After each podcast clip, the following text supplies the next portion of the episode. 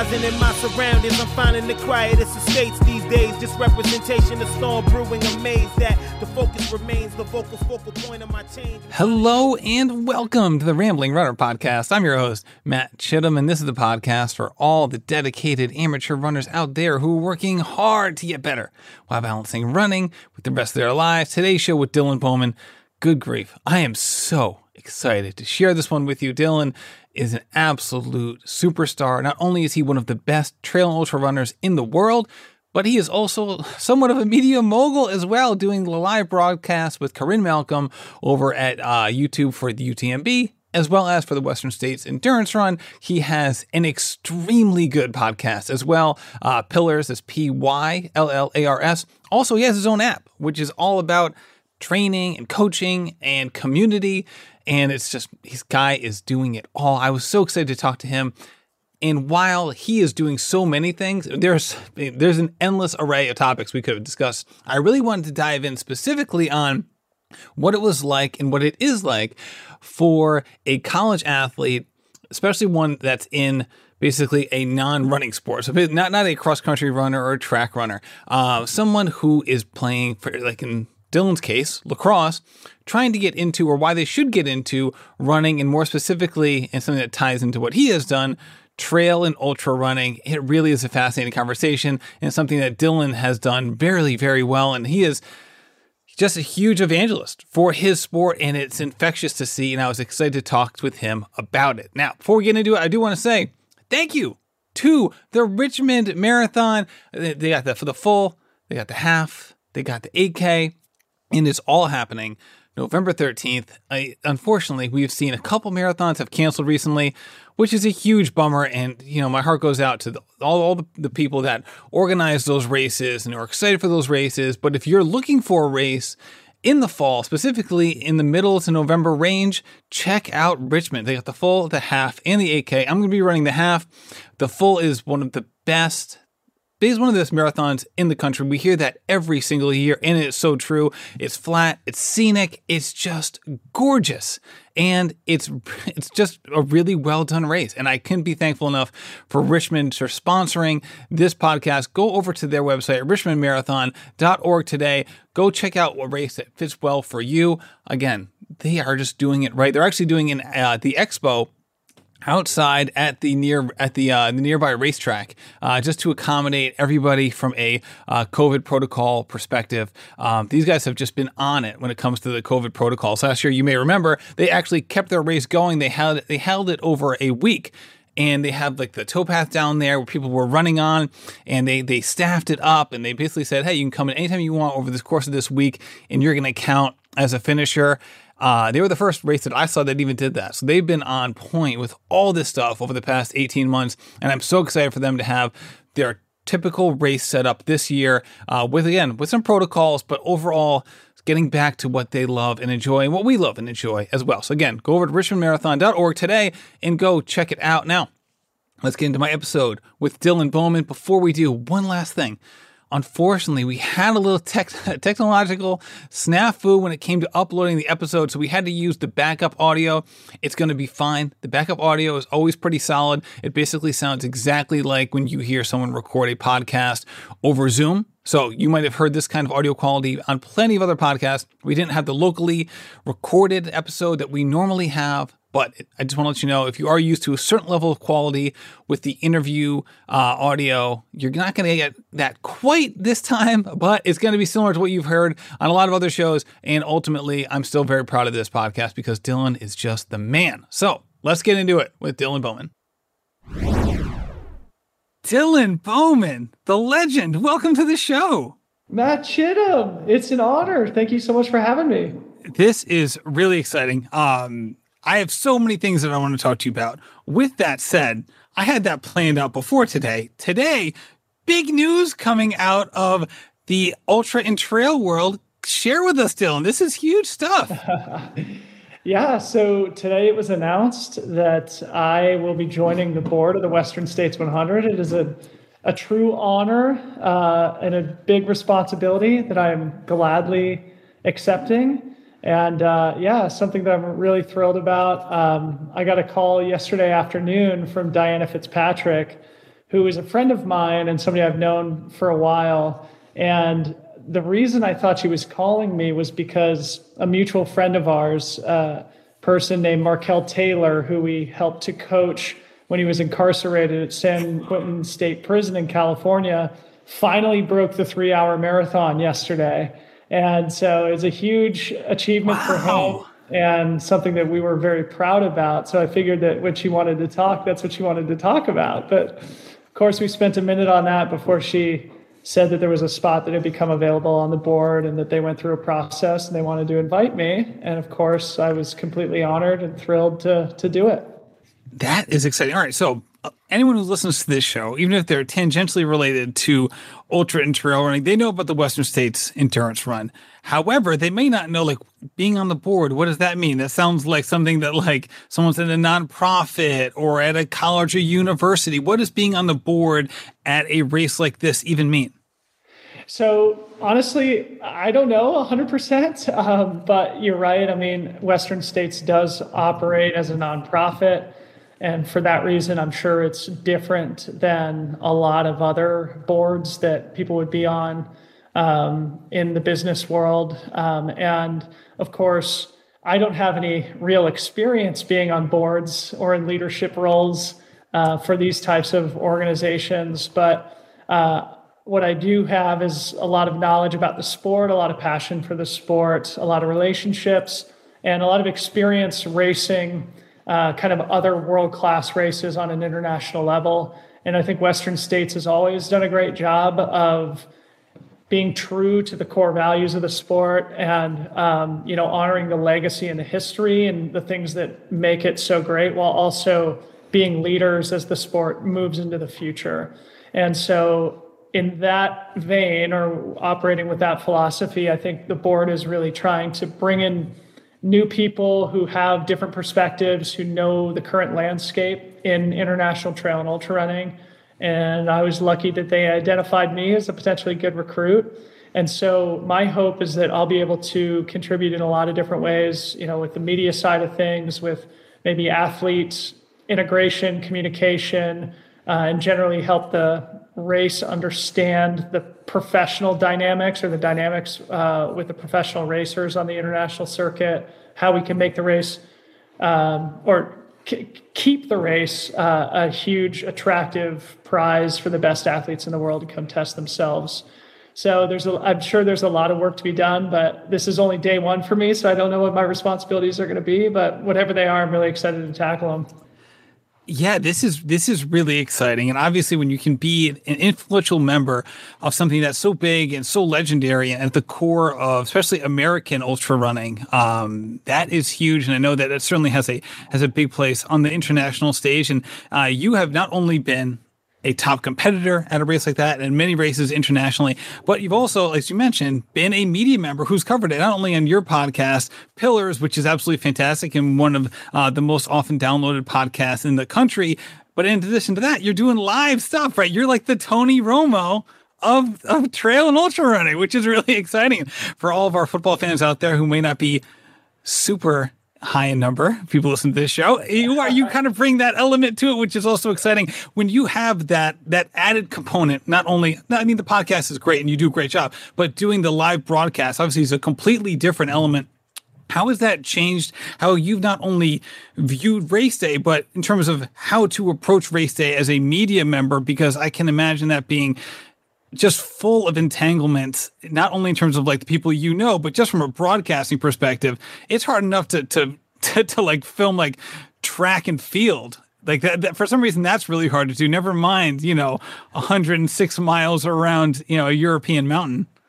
Yeah, well, Matt, I mean, contrary to uh, how it may seem, it is the funnest and easiest thing I've ever done in my life, honestly. And Corinne and I joke about this. Corinne Malcolm, of course, who I'm referencing, has been my sort of co host on a couple of different things recently, including Western States and UTMB. And we're actually going to be doing the broadcast for the Broken Arrow Sky Race in a couple of weeks as well.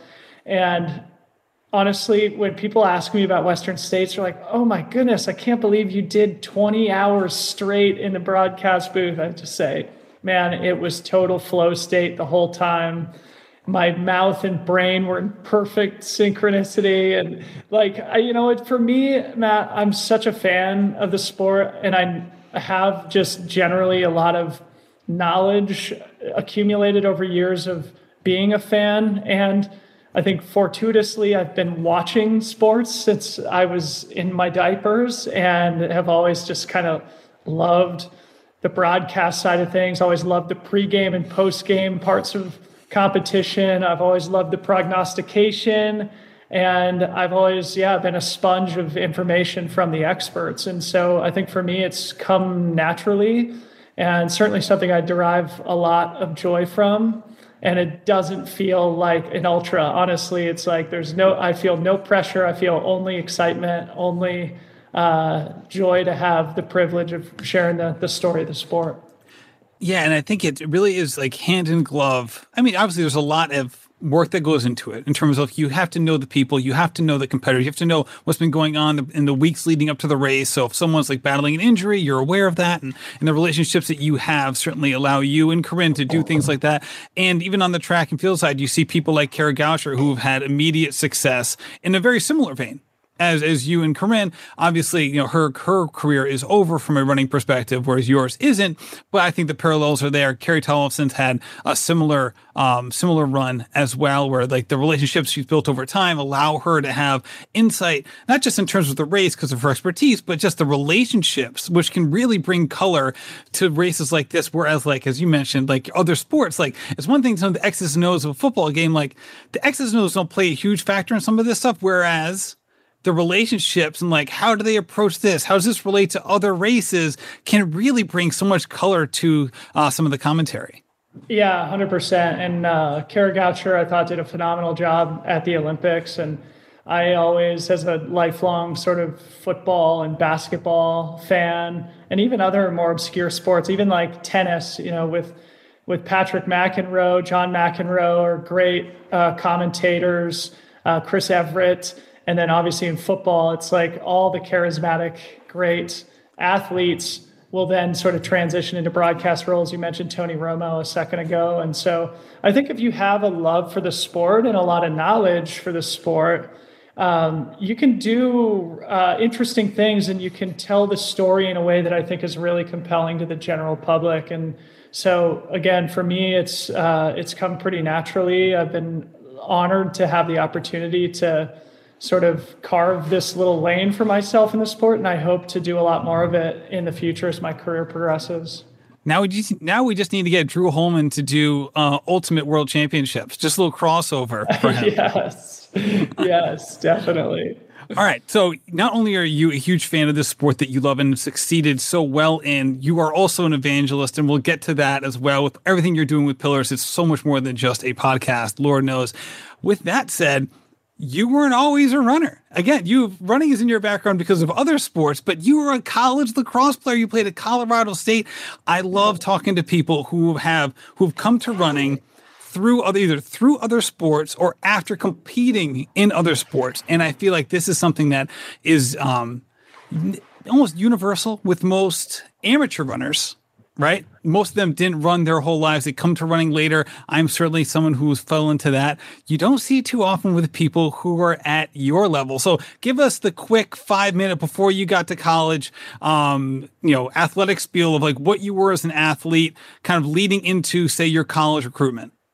Yeah, so I grew up a rabid team sport athlete. I played basically every sport under the sun as I was growing up uh, eventually sort of found my specialization, found my my talent and my passion with the game of lacrosse, which is such a great game. And for the listeners who aren't big lacrosse fans, I would encourage you to get into the sport, start following the sport. It's fantastic. Actually, the uh, championship game for the professional league, the Premier Lacrosse League, was last night.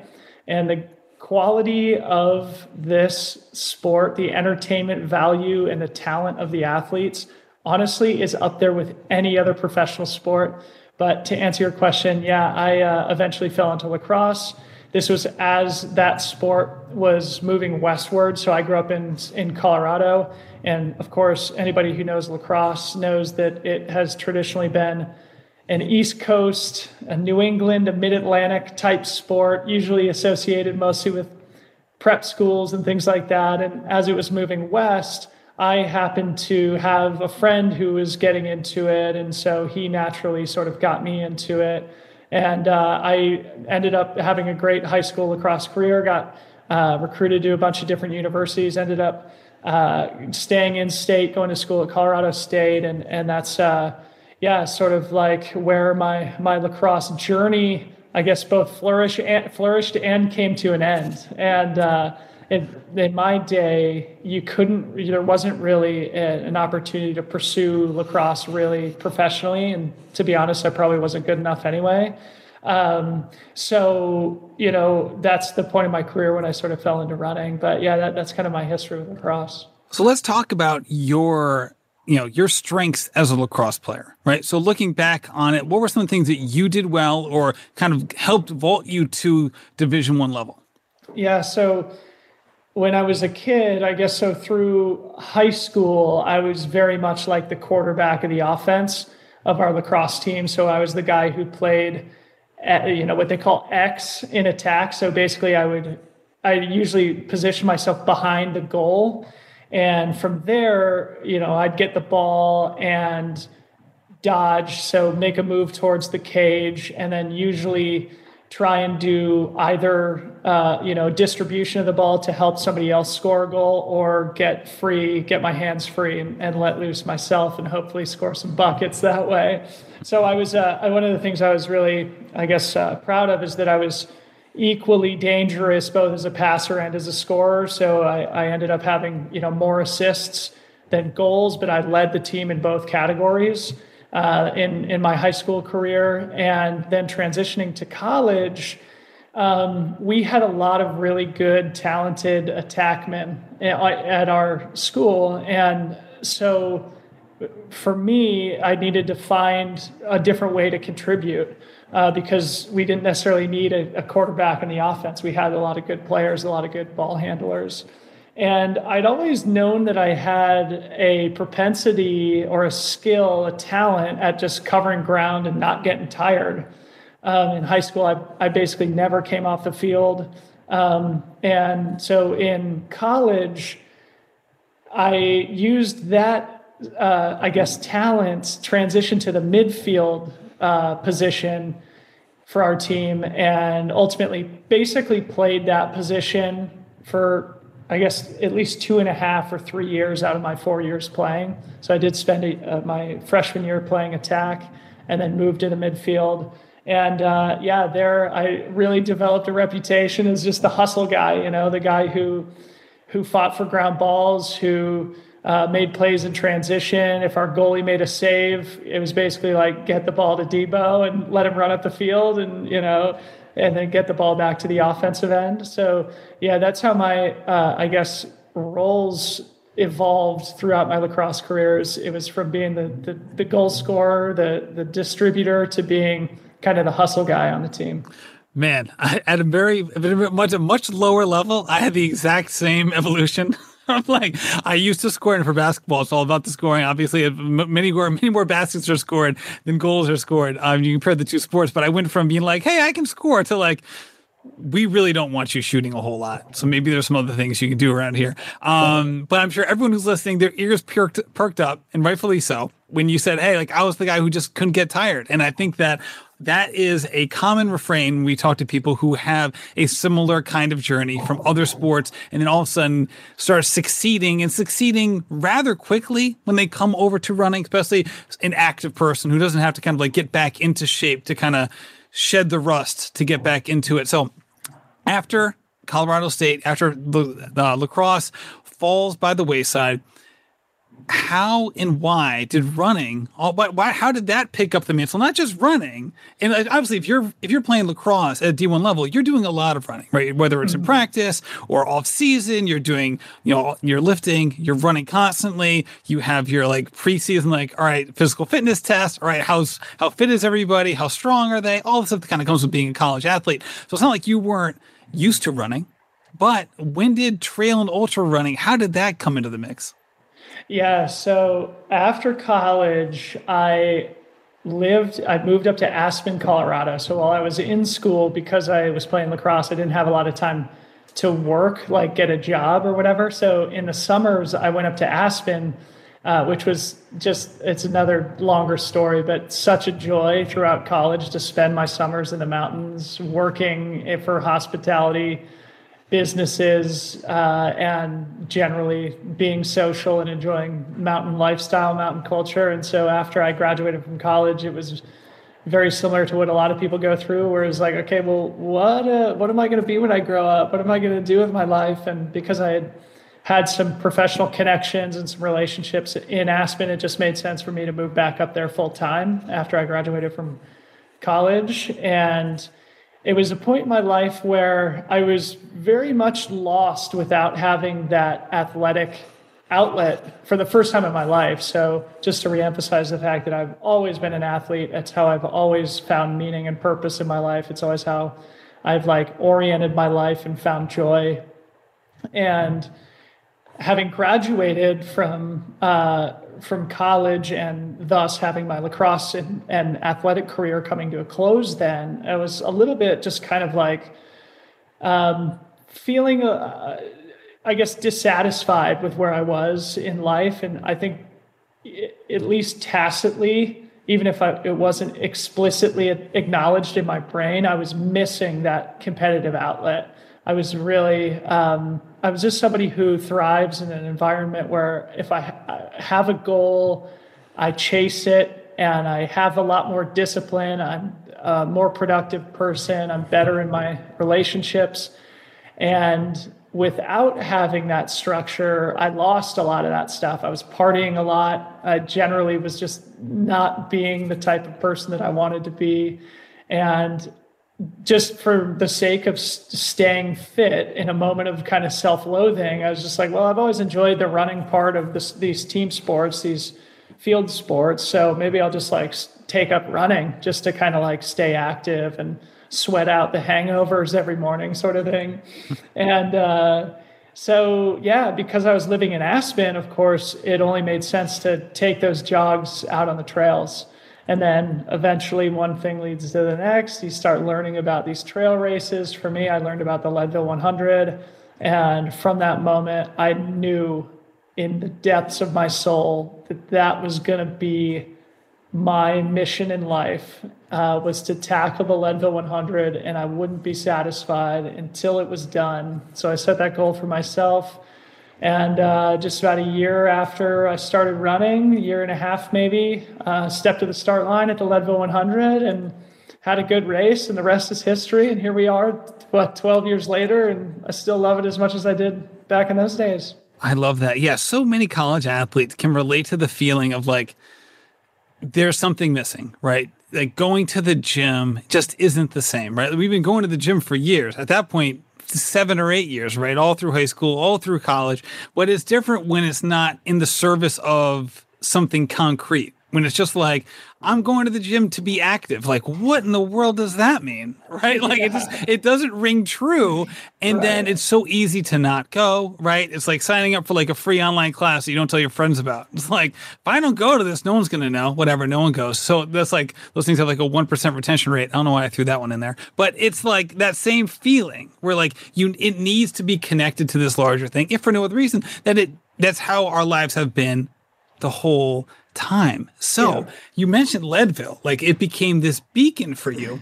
Was there an athlete that you had followed where like their story rang true? Was it just like the Leadville experience because you were in Colorado and maybe you were familiar with it? What about that race in particular not only you know drew interest but became this bright shining light that you were all that you were drawn to?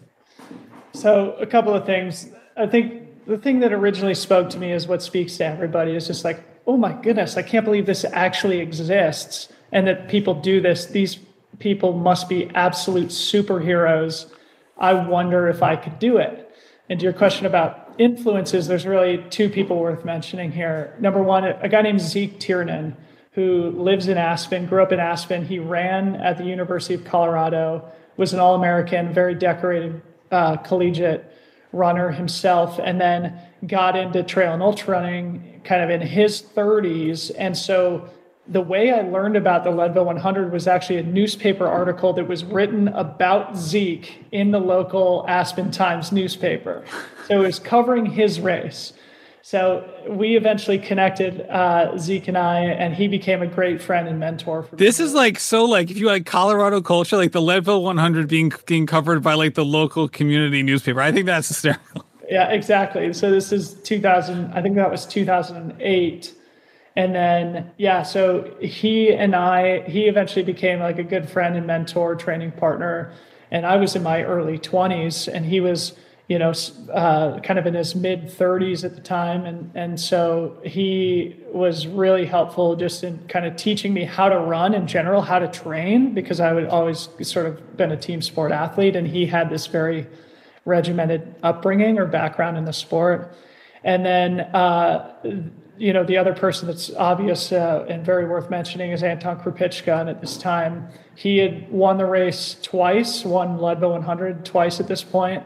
And this is at the, the sort of stage in the evolution of the sport where there was, because of Anton, there was a big influx of people like he and I. He's a couple years older than me, but, you know, in our early 20s, coming into the sport with like a little bit of a non-traditional approach and for him and i mimicked a lot of the things that he did um, you know like running with just like a single handheld water bottle short shorts minimal shoes just sort of the images from his blog are still there, are like branded into my brain. I remember reading those suckers and like, um, it just it was such interesting writing. I remember I was nowhere near doing what he was doing. I was coaching college basketball at the time. I was going nowhere near any of this stuff, but it yeah. was. I can imagine that someone like you took to it because I was not in this world at all. Even I found it fascinating. Being like, "Who's this Jeff Rose guy?" and like trying to like figure out what was going on. Dude, I was obsessed, obsessed. Like I couldn't get enough of the content that was out there. This is pre social media, but there was stuff on YouTube, and most importantly, there were blogs. And Anton, he was not only the best athlete, but he had the best blog. And the combination of those two things was magical for the mm-hmm. sport and for people like me because you had the best athlete in the sport who had this like aspirational vibe to him of like wow he really does represent something that's attractive in terms of freedom and commitment and just lifestyle.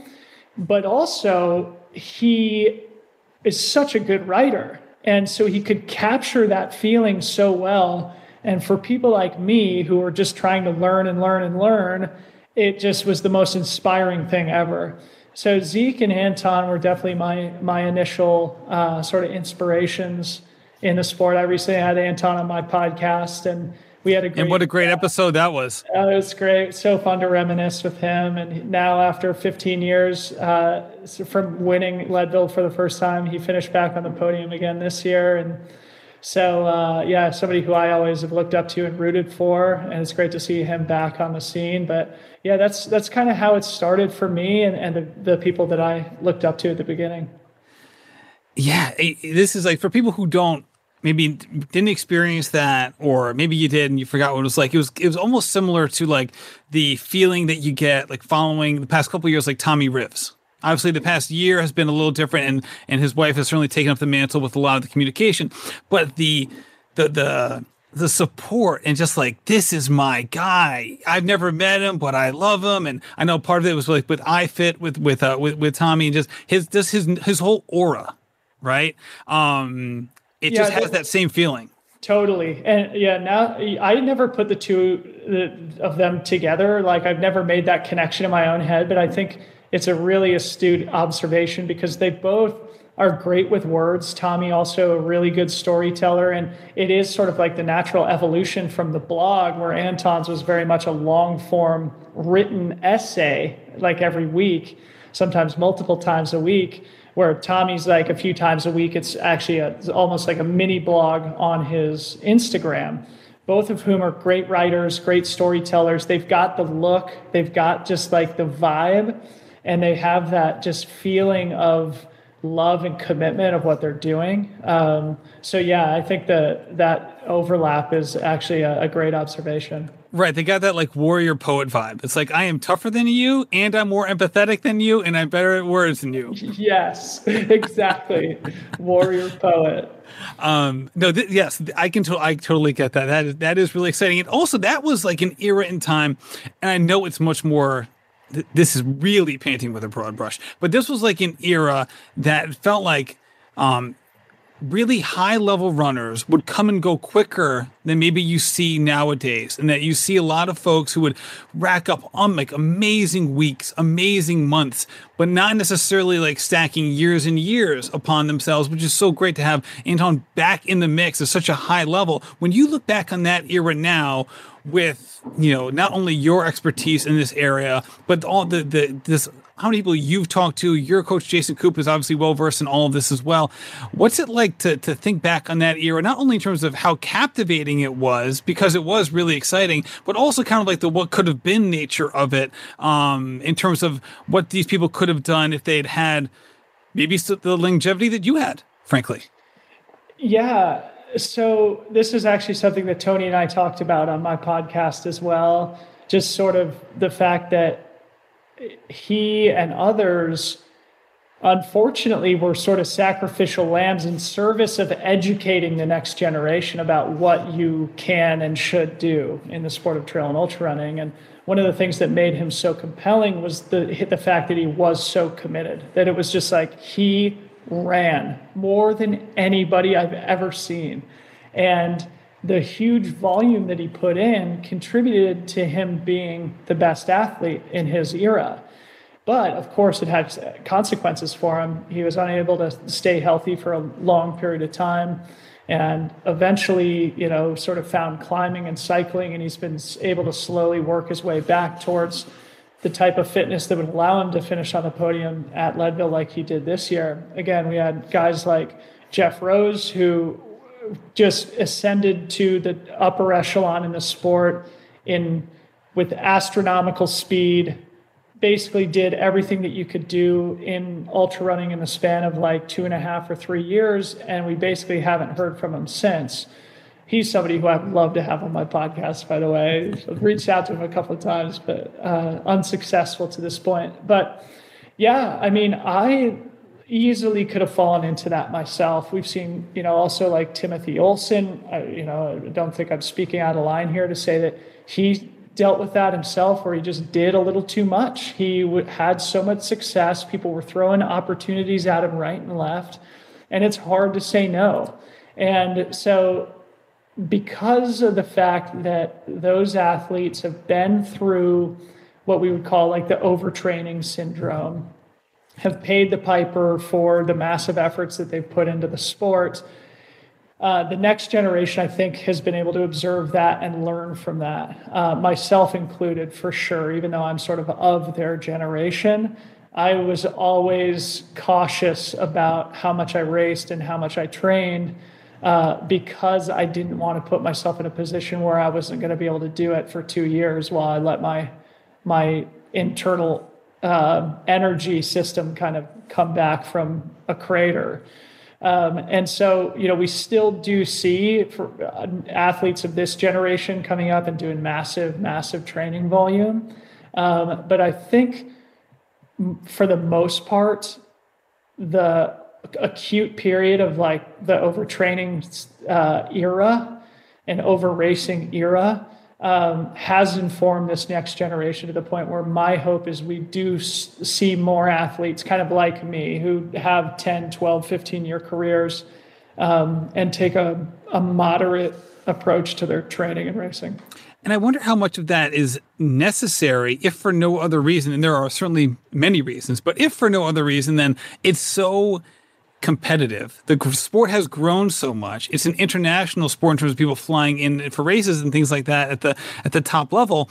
That if you're not on your A game, it's like it's going to show, right? I mean, like we're talking 20 years ago, maybe you could go to a race, be on your C plus game, even have it be a pretty big race and still podium and have these kind of experiences where if that isn't the case, then it kind of behooves you to take a step back and be like, well, do I really want to like come in 50th here when like I probably should just take a rest day or, you know, train for the one like in six weeks or whatever?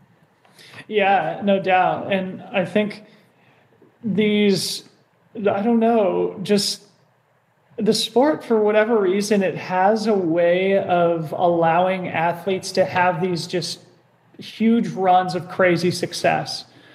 So where you like you gain the experience and you gain the, the skill and talent. And for whatever reason, because the trail's a little more forgiving, you can string together a couple seasons of world-class performance. And it seems, I mean, it's tempting. Of course, I like I would never put myself in the same category as Anton and Jeff and Tim and Jim and and uh, you know some of the other greats of of my era and the current era. Um, but yeah, I mean, we've seen it so many times where after two or three seasons of world domination, an athlete's just never the same, and so that is always something that I have like abhorred or like wanted to avoid like the plague is like I would much rather have a pretty solid career for 15 years and just be like, you know, a, a good a good athlete on the scene who you're gonna have to contend with that you're that can make a move here and there and, and win some races. But like I'm not Jim Walmsley, I'm not Anton, I'm not I'm not uh, Geoff Roes or, or Tim Olson and and uh, you know, I think those guys had a different approach of just like, I want to squeeze every last ounce out of myself. And I'd like to have a long career, but if I don't, as a result of this commitment, uh, if I'm able to reach my potential even for a short period of time, it's worth it. And I wouldn't say necessarily one strategy is better than the other, um, but it is a trade off that I've made and that maybe they made to a certain degree as well. Right. I wonder how much of your sports background informed that decision, right? Because you're coming from a situation where you, know, you have people who aren't familiar with lacrosse don't know there's basically two seasons, right? You have fall ball, then you have the spring season, and like you you can't just go right there. Ha- there are these kind of not only is it mandated down Pierce and NCAA, which coaches do or sometimes do not abide by, but also like you just can't keep going and going if for no other reason. It's a very physical sport. You need to rest and recover in order to get back to that mode. It's kind of like, you know, you know, to put it back into like I'm not going to do too many football comparisons here, but like you'd rather be Curtis Martin than Priest Holmes. Like yeah. you wouldn't want to be this supernova for two years. You'd rather have the ten year the ten year thing going on. In order to do that, there's only one way to to make that happen. Yeah, 100%. Yeah. And you have to have discipline. You have to do all the little things.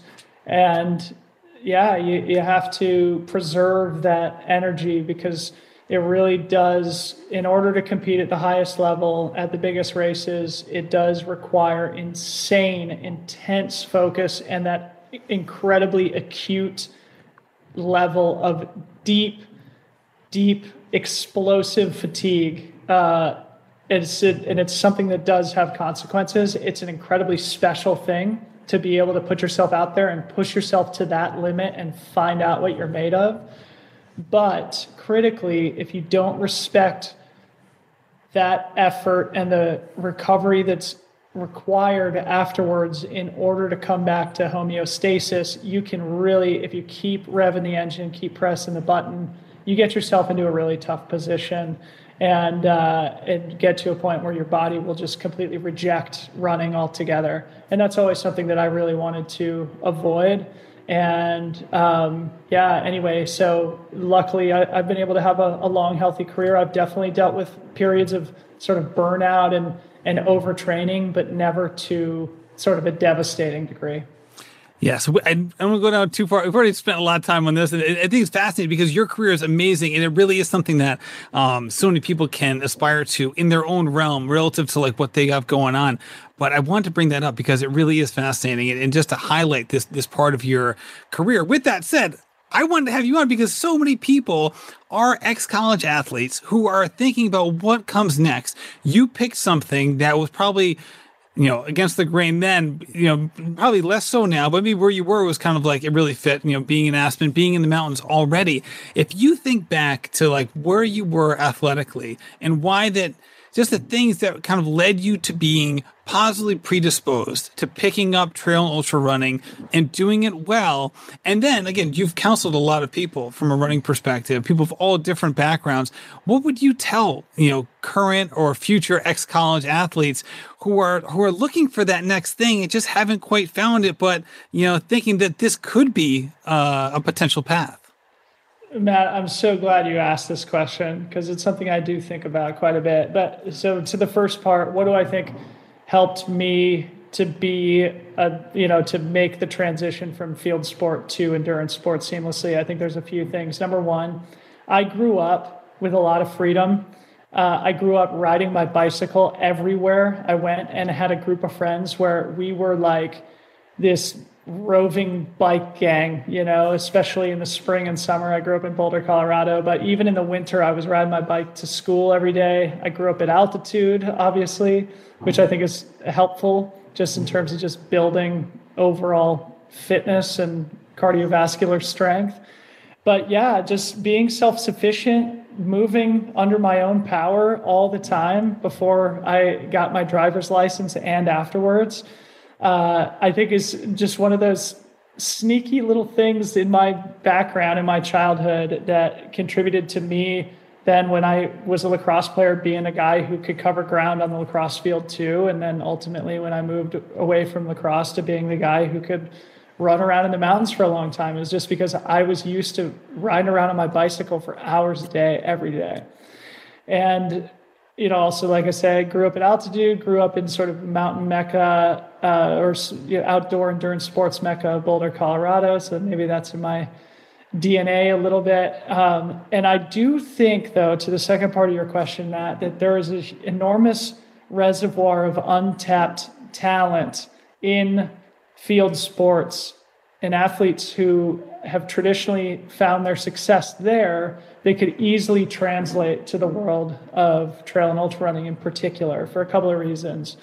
Number one, I think the athleticism that you gain as an athlete. So, for example, in lacrosse, it wasn't like I was just running in straight lines up and down the field.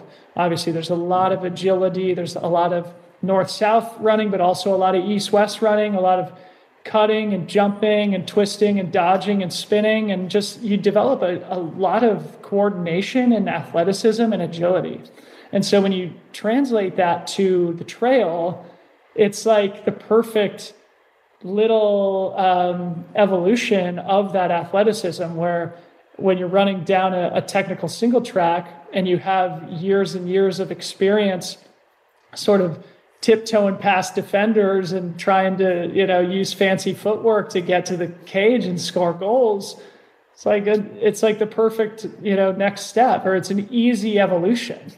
Um, and so and then also yeah just the competitiveness i think is another thing that really helped me to be a competitor as a runner too. It's like i just know how to compete and i like competing. And i know how to show up at games even if i'm not feeling my best or practice didn't go well that week or I had lots of stress and homework going on in college, yeah, you still show up at the game and you do your best. And it's the same with running. It's like, yeah, even if the training block isn't great, even if things aren't going completely perfectly, man, I still show up and I like to compete. And I think this is why I've always been a better racer than I am a trainer. In other words, if you look at my Strava, I'm not doing anything crazy. I'm not setting any Strava KOMs or whatever.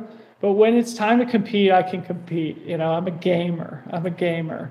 But uh, it's it's because of the fact that I've been doing this my whole freaking life, and so that part of things comes naturally to me. But I, I do, just to close out this question, one of the things I would really like to do, just to put myself on the record and hold myself accountable in this next chapter of my career, is potentially try and figure out a way to like have a scholarship or sponsorship type thing for a field sport athlete coming out of a collegiate lacrosse or soccer field hockey type program and help them, give them the resources, give them the knowledge, give them maybe some coaching as to how they could translate those skills into trail running. That would bring me a ton of joy. I'd love to do that. I love this. I, I love this so much. So I I coached college basketball for a long time. I worked on college campuses for 18 years prior to doing this full time, and I also coach now.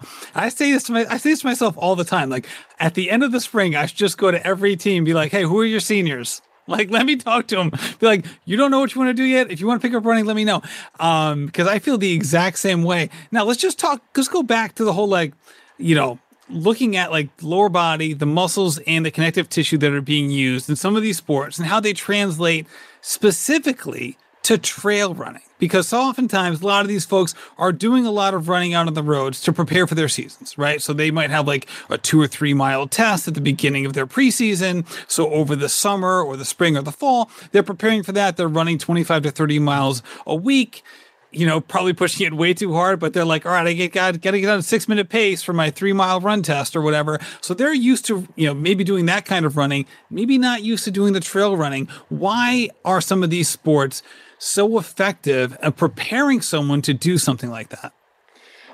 So you're asking from like a muscular skeletal perspective? Yeah, and, and not only that, but also just like the enjoyment of it. Because it feels like we, because I love the fact, because I was able to do some of this right out of college. And for me, it was like, wow, I might not be like the fittest I've ever been right now because I've enjoyed like six months post college of like not really hitting the fitness level too hard. But muscularly and athletically, I'm like, I can do this. This is fun. This is really enjoyable. And it doesn't feel like something that I've done before. And there is a component to it that felt like, wow, what I've done in the past has set me up to do this well relative to even maybe my fitness level. Yeah, I mean, that's exactly how I felt sort of as I was transitioning over. And I was actually asked recently, like, if I had a period of mourning the end of my lacrosse career like did i go through sort of like an existential identity crisis with the sunsetting of my collegiate lacrosse career? And at that point i figured it was like my athletic career right?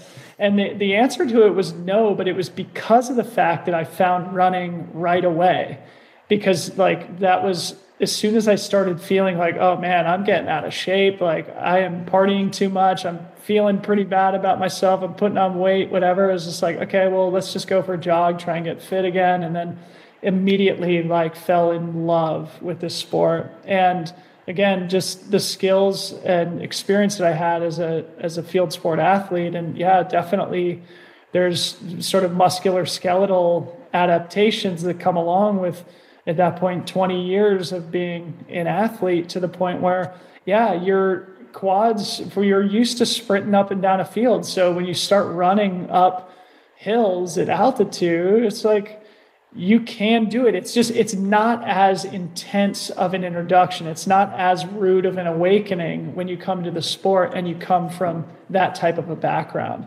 And that's why I think definitely you could go to collegiate lacrosse teams, soccer teams, field hockey teams, even basketball teams, like you were saying, and identify okay who's the fit guy on this team? Or who's the hustle guy? Who's the hustle guy on this team? Right. Who's the person and, that everyone hates guarding in practice? Exactly. that's another way of saying like because that's the person who's going to immediately be like oh i don't get tired. Yeah or that's who's fine. the guy who's the effort guy? Who's the guy right. that you put on the best player who to play defense right who's just like tries hard and has an engine that person is going to be a good trail runner right. It's so true. Okay. The other part of this is that a lot of people who are coming coming to into running, especially from team sports, view this as an individual sport. Right. And for someone, so like for me, it's an individual sport because like I got family life. I'm trying to fit it in around certain things. And to make it a team endeavor or a social endeavor takes a lot of effort almost as much as it takes sometimes making a social endeavor is as much effort as the run itself it can be on occasion however post college, a lot of people don't have those kinds of constraints and often live in areas that have a lot of community feel, whether it's an urban area or maybe it's still like in your college community, you found a place to live. So why, how can trail running not only fulfill that fitness, the competitive nature, taking on a new challenge, but also can fulfill the social part that so many college athletes really have to mourn because they just, they can't get that part back? I mean, this is so true. I mean, the guys that I played lacrosse with in college to this day are still my closest friends. In fact, uh, one of them's coming to stay with us for a couple of days here.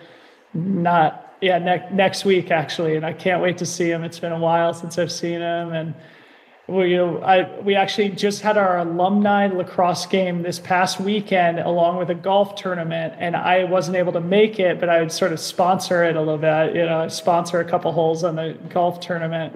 And man, it's just, it's so sad to miss out on things like that. But I'm so grateful for those friendships and those guys, like, I just love to this day. And they'd still be you know, the first, first guys to like reach out to me when I have a good race. And, also when they're having kids and getting married and stuff we're all always seeing each other giving each other big hugs digitally and physically and it's just always so fun to connect. And it's through sport that we develop these amazing connections. And I think trail running is unique in that fact, too, in that when you go through these races and you develop relationships around these events and the training necessary to complete them, they are incredibly strong, powerful, special relationships.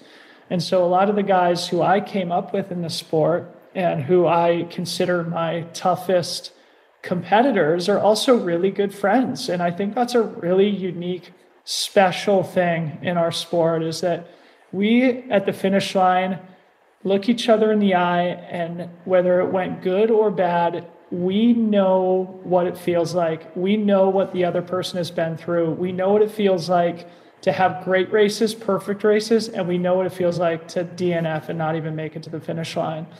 And because of the fact that it just requires so much, and the sport almost is like a spiritual practice, like you really do, I think, come to understand a deeper level of what it means to be alive and what your purpose is on earth and what you're truly capable of. I mean, I probably sound really crazy and hyperbolic now, but it's true. I mean, I think there's just uh, a, a deep respect and admiration that comes from that. And that's why relationships in trail running are very special, even though it's different than you go to practice every day with the same guys and then you go to compete against a different team and they sort of become sort of your enemy, quote unquote, then you know it's it's different. It's different the relationships that you have in, in trail running that are born through these powerful experiences, but in a lot of ways they are analogous to the relationships that I developed with my teammates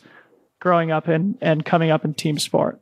Oh, I can imagine. Absolutely. All right. So this has been so instructive and really, you know, shines a light on things that people can do post college to really get into something that can be meaningful for them and maybe who knows where it will take them, right? I mean, when you started this, I'm sure you did not have like, first of all, podcasts didn't even exist unless you like wanted to like download Bill Simmons and then transfer it to a disc and then transfer it to an iPad or an iPod, I should say. And then you like, and it would take up all the storage, like one, one, like one podcast. But with all that said, it's certainly been a major part of a very interesting life that you have lived. With that said, part of that is the whole Pyllars community. So, not only are you this unbelievable athlete and you're doing such cool things from a broadcast perspective, you are now on the coaching and community side as well. So tell us about what's going on with Pyllars, not merely the podcast, but the platform. Well, first, Matt, I got to give you a big shout out because you and I had a phone call. You offered to give me a few bits of advice about my podcast that were actually very insightful and very helpful based on your experience. So, Matt, Thank you so much. It really did. Uh, I'll, Venmo, I'll Venmo you the 20 bucks I promised you if you gave me that shout out. yes, dude. No, man. Seriously, I appreciate it. And uh, yeah, the, the podcast has been an enormous um, sense of, uh, or it's provided me with an enormous sense of joy and, and purpose and has helped me to, I think, have a different and unique impact on the community and sport that I love, that being trail and ultra running, and has allowed me, as we talked about earlier, to just kind of use some skills that uh, have, I think, always laid dormant within me and that I've always kind of wanted to utilize that just being storytelling, talking, commentating, and just sharing, evangelizing, to use your words, uh, evangelizing what I love so much about this sport and why I think more people should devote their lives to it. So the podcast has been going really well. It's growing like crazy. We're so excited. We have lots of big plans for it in the future. And um, again, I think it's just um, sort of something that um, you know, I never really anticipated that I would get around to doing, but now that I'm doing it, it's like I couldn't imagine life without it. You probably feel the same way with yours, but um, in sort of conjunction with that, we also launched a training app. So this was the first training app specifically for trail and ultra runners. It's called Pyllars, much like our podcast. We sort of branded everything the same. We're, you know, sort of thinking about potentially changing the name of everything, but we, you and I can maybe talk about that more off the air too. But anyway, for now, that's what it's called. And uh, what uh, we're trying to do is really just speak to all different levels of trail and ultra runners, wherever they are in their journey, uh, whether they're preparing for their first half marathon or they're getting ready for a 100 mile race, whether they have coaches or not and so what we're trying to do is like develop a, a, community of athletes who all love the sport and want to be better for it and make friends at the same time.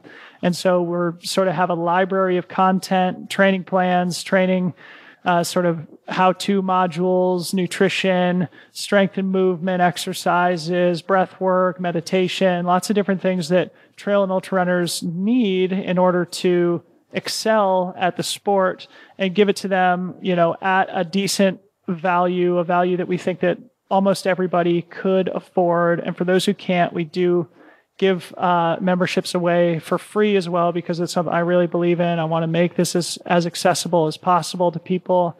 And sort of what we're trying to do also is thread the needle between true one-on-one coaching and sort of generic training plans. So where your one-on-one coach like you, Matt, like it's so great. It's such a valuable thing to have. I've had a coach for the bulk of my career, Jason Koop, who has done more for me than basically anybody else. Um, and then, you know, on the other side of the, equation, you have people who will just kind of sell you a training plan and say, you know, good luck, hope it goes well kind of thing. We're trying to find the happy medium there. So for people who want information, who want a little support, want a little help on their journey, um, but don't necessarily feel like they need a full time coach or, um, you know, people who don't want to be totally self directed at the same time, sort of have a place where we can learn from each other, be collaborative. Like I said, I think people who have coaches still would get value from coming in, being part and of the I'm community. one of them. I have a coach and I find tremendous value in it. Great. Well, thank you for saying that. And yes, you know, the other thing that you mentioned that we really are um, serious about is we want to develop community. I think that's one of the things that's great about our sport. And so within our app, obviously, as you know, Matt, there's very forward uh, community functionality where we all interact, where we share our wins and losses in training and in racing, where we root for each other, get to know each other, um, share things that we found inspirational, things like that. And so that's what we're trying to do. We're trying to build a, a little community. Um, and we use sort of our, our content, our podcast and YouTube to sort of, um, I don't know, kind of create the funnel towards the app and, you know, sort of have all three of those things. So the podcast, the YouTube and the app sort of work in synchronicity, all sort of like with their own place in our overall business. And, it's been a lot of fun to work on, and uh, I've been lucky to meet people like you who've been helpful in uh, in a lot of different ways. And um, we're really optimistic about the future. So optimistic, in fact, that uh, coming up at the end of this month, I'll be wrapping up a nine year tour of duty with my full time job, and uh, going to be tackling what we're trying to build here full time as well. And uh, so, yeah, very excited about the future. There's there's some days that are great, some days where I'm uh, despondent and don't know what the heck I'm doing. But most days are, are phenomenal, and I really, really have enjoyed it.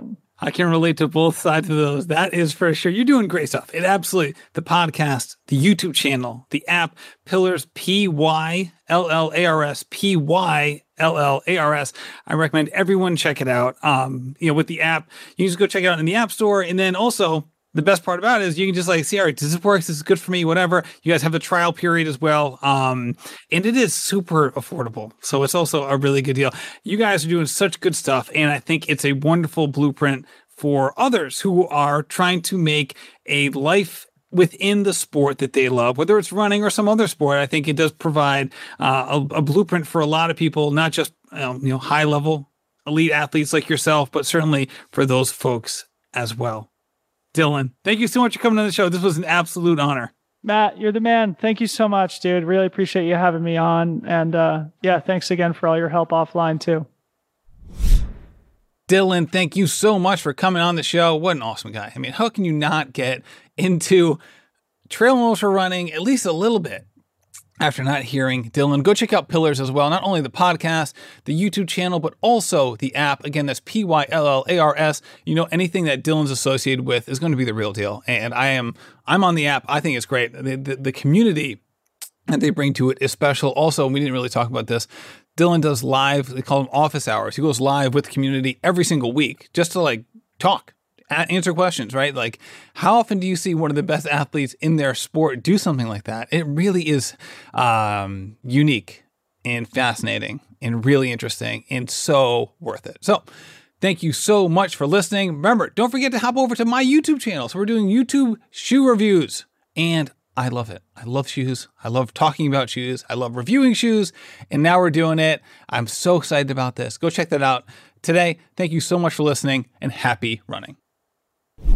This has been a production of Rambling Runner Podcast. This podcast is produced by David Margetti of In Post Media. Thank you to Meta P for the music. His song Righteous Path featuring Rex Mayhem and Chip Fu is produced by Symphonic Bang.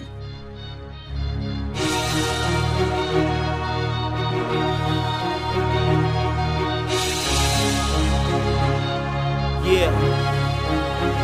Enterprising in my surroundings, I'm finding the quietest estates these days. Just representation of storm brewing, amazed that the focus remains the vocal focal point of my change. I'm trying to show this industry.